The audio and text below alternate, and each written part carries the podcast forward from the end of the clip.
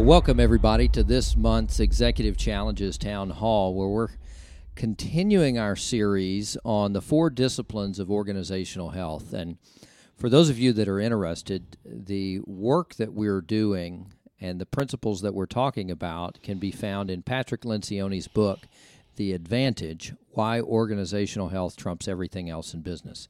My name is Chris Reese. I'm the president and founder of Cirrus Business Group, and I've got with me our VP of all things people and uh, everything else, uh, Coach Judy Harris. Uh, welcome, Judy. Thank you, Chris. I'm so glad to be here again. Well, we're glad you're here, and I'm glad you could take time out of your schedule to be be with me. I know we've got a lot of different things going, uh, but I think it's very important to share these principles with our uh, with our audience. And today we're going to be talking about discipline number one, which is creating a cohesive leadership team. And talk to me about what you've seen of the importance, maybe the good, the bad, and the ugly, within some of the clients we've worked with on how why this is important and, and how you've seen that play out. Yeah, Chris, first let's just talk a minute about what do we mean by a cohesive leadership team. Mm-hmm. And we're not talking about a team here where everybody thinks alike, it's hunky dory, they walk alike, they talk alike, they chew the same brand of gum. That is not what we're talking about. We're talking about a team of people who does have a common vision, a common purpose. When they get together and they come out with the results of their meeting or their agenda, they're on the same page. They're all supporting it and able to carry that message down to the troops. Uh, that doesn't mean there hasn't been some conflict in the middle, but when they walk out, they're um, they're all on the same page, and it's like the Three Musketeers. They certainly disagreed, but all for one and one for all was the end of the of the day. Reality is what we've seen out there is a lot of leadership teams that think they're on the same page and they're cohesive. Uh, first of all, they don't know how to run a meeting. Mm. And so by the end of that meeting, when a lot of people have talked a lot and most of them have said nothing, uh, they all walk out thinking they're in agreement and nobody knows what was finally said because nobody wrapped it up. Right. So there's team dynamics. Much less agreed on a common much, set of notes. Exactly. Right? And what are we going to, what message are we going to take out of there? And then uh, we've heard stories from uh, even our own associates within us, our consultancy, of places they've been where they walked out of the meeting and realized that the person standing next to them didn't even support the suggestion or the idea. It's like, no, that's never going to work. Well, why didn't you speak up in the meeting? Oh, it wouldn't have made any difference. Yeah, we refer to that as the meeting after the meeting. The meeting, yeah. And or if you're uh, having the meeting after the meeting, then that means your meeting was not effective. Yeah, that's probably taking place in front of the water cooler or the coffee machine. That's right. That's right. Or, or on the way uh, in the parking lot on the way to lunch. Right. You know. Um, so. And uh, that's a great point, Judy, that you bring out when we talk about what does a cohesive leadership team even right. look like? How do they function? And uh, we've talked about in previous podcasts the five components of an effective team. Right. And so much of what we see in organizations, whenever we see that dysfunction, really comes back to a lack of trust. It does. It and, does. And mm-hmm. what we'll see is we see people that truly enjoy working with one another, and that's both good and bad. Uh, if the trust level is not taking taken deeper, then what happens is because I like working with you, I'm not going to say something that I think might offend you or hurt your feelings because I value our relationship. Now, I don't value it enough to put it at risk to tell you the truth. Right. And that's the level that that you've got to get to to be an effective team. And I think also this is not just uh, certainly it's got to start at the top. The, it does. the leaders of the organization have to be modeling this, but it doesn't necessarily mean if you're listening to this and you're not you know a top executive in your organization it doesn't mean you can't start doing this just within your work group and, exactly. and you and your work group becoming a cohesive team Right. And this is not an overnight trip. No, it's certainly not. no. not. When you go back to the stages of team, uh, no matter whose terminology you use, you know you're going to have this very careful forming stage and then you're storming where you've got unhealthy conflict going on and until that team's in the next stage which is norming or one of my sources calls it awakening uh, you the, the team it, itself is really at risk of falling apart Mm-hmm. only when you get to that stage can they have that healthy conflict which is about the trust you were talking about chris it's there's enough trust there to be vulnerable and open and speak what you think is your truth and be heard but not beat up for it with that unhealthy kind of well you said he said she said kind of thing Right.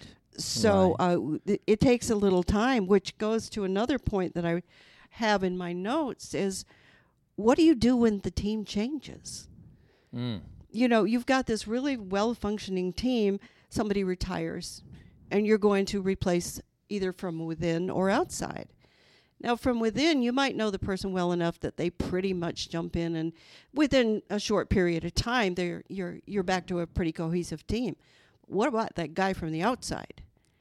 Right. You're going to have a little longer getting to the trust and the uh, vulnerability that that person's open enough to chew a different kind of gum and it's okay, Mm-hmm. or not chew gum at all and that's okay.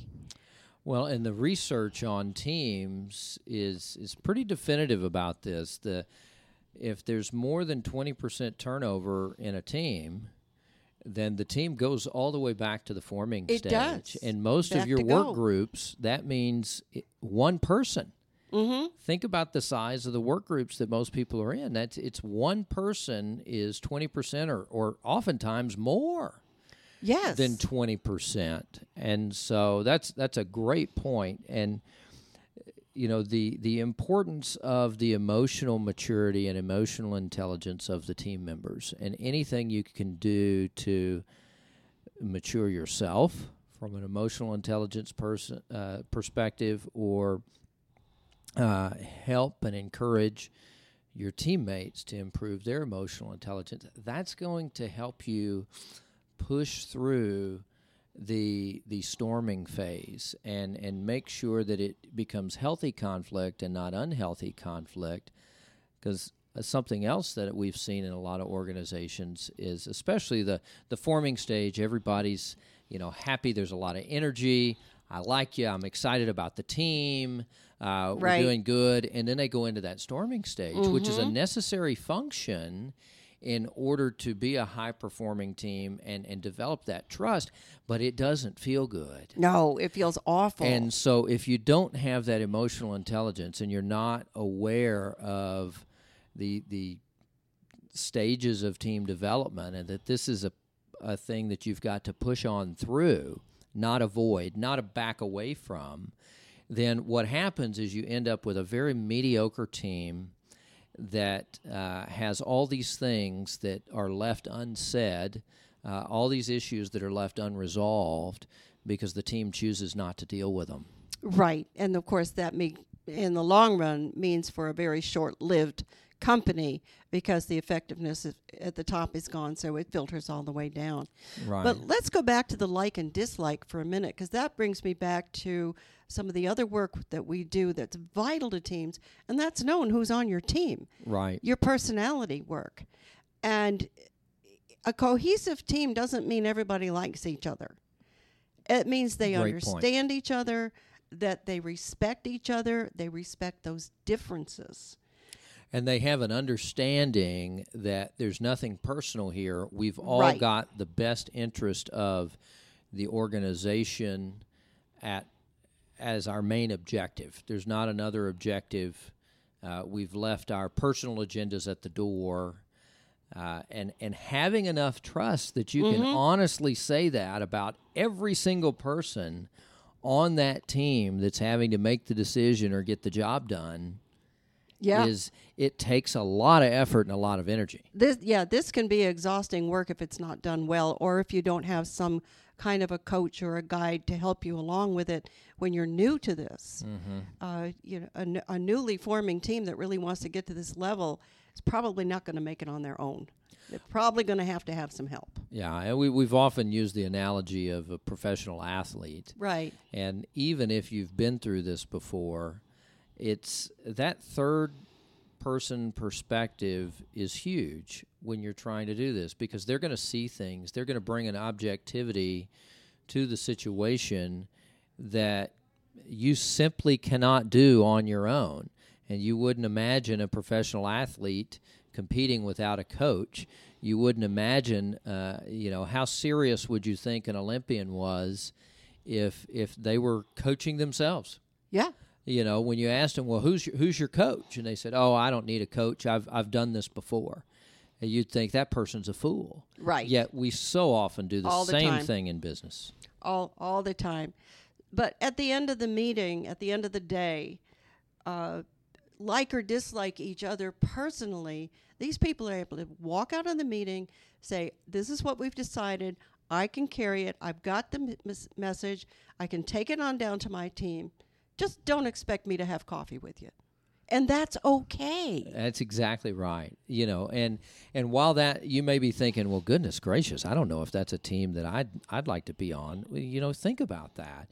If you can get to the point where you're honest enough with each other, that you've got enough professional respect for one another, that you know exactly where one another stand, Right? and you can come together and you can focus on the objective and you can get that done and leverage one another's strengths and be honest enough to say, you know what, I, I, I don't expect me to hang out with you and have coffee because that's just eh, maybe it's not who I am or maybe it's I just you know have different interest in you and you know for for whatever any number of reasons right Right. and and that can be a very healthy place to be if you've got emotionally mature individuals. and that takes time and it takes training. yes, I mean, you know, people don't come to this out of nowhere. They they need to have the training, the background, the coaching, everything that goes along, and the school of hard knocks. yes, You have to have been down that road. You don't walk into those positions without having been down the road a couple of times. Well, and, and I'm also reminded of some of the uh, the marriage seminars that I've been to, and and uh, different things that my wife and I have gone through, and it's the same thing in business. You know, yeah, you can, you do want to provide your team resources to improve themselves, but the first place you've got to start is with yourself.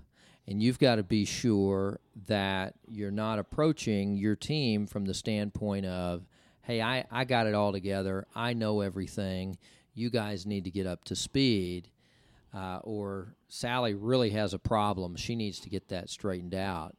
Uh, it needs to be making sure, first and foremost, that you are doing the best that you can do, and then, um, you know, then helping your team with the support and resources that they need to to grow and be the best that they can become. But it really is Right. making yourself the best team member possible and serving the others on that team, and that's where so much of this really starts. Right. And uh, just kind of toward the end here, we need to talk a little bit about vulnerability because it's so vital that those team members are vulnerable enough to be open and take the feedback without it being taken in the wrong way. That this is meant to grow our team, to grow our business, and you've got to have a little bit of wax on your back uh, in this team. And Yeah. yeah, and and vulnerable enough to hear what's being said at the water cooler and investigate the story behind it. Right, right. We we have talked often about this vulnerability, and, and we ask people all the time in the organizations we work with. You know, if if one of your coworkers or somebody knew something, saw something in you that was really holding you back from beco- from realizing your full potential, or getting that next promotion or whatever it was, or maybe even just holding your team back, would you want to know what that is? And I don't think we've ever had anybody tell us no. No, now I, not the that I trick is, okay, you say yes, but are you really okay with yes? Because once it's out there, then now the ball's back in your court, and the way your team responds is going to be based on what you do with that information, how you receive it. And and so many times uh, we talk about feedback as a gift. Feedback is a gift. There's no such thing as positive feedback or negative feedback. There's just feedback. right. It is what it is. Uh, it could be something that is an affirmation of something you've done well, or it could be this needs to change. Eh, Both are equally valuable, and I would say that the the stuff that we call negative feedback most of the time, again, there is no negative feedback, It's but that's how people call it. That stuff is the most valuable because those are the things that can have the maximum impact on your organization, maximum impact on your career, your life, your team.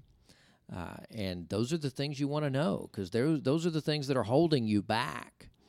And creating that trust and being willing to be vulnerable enough as a member of a team, yeah, that's a critical part to develop the trust. That's a great point, Judy. It really is. So, uh, if you want some help with all of this stuff, we'll here. We are here, and Chris, uh, some final notes on this because we would love to go out and, and be there for these people and help them out. Absolutely. I think, you know, this is a conversation that will will be continuing into next month's Executive Challenges Town Hall. And we're going to have a, a special guest, so you're going to want to be sure you don't uh, don't miss next month's. And this is going to be uh, this is a business leader that is practicing these disciplines of organizational health uh, in the organization over which they have responsibility. And they're going to be able to provide you some valuable insight into the impact that this has had on their organization and some of the challenges they've come up against as they've Yeah. tried to to implement and execute just especially just right here on this first discipline of a cohesive leadership team. Right. The real world stories. That's right. That's right. So be sure and join us this uh, this next month. And uh, we thank you for joining in and, and listening to us this month. Uh, we'll see you next month as we continue our Executive Challenges Town Hall on the four disciplines of organizational health. Cirrus Business Group has been helping organizations do great things on multiple continents for several years. If you'd like to learn more about how they can help your organization, check out our website at www.cirrusbusinessgroup.com. That's C I R R U S businessgroup.com.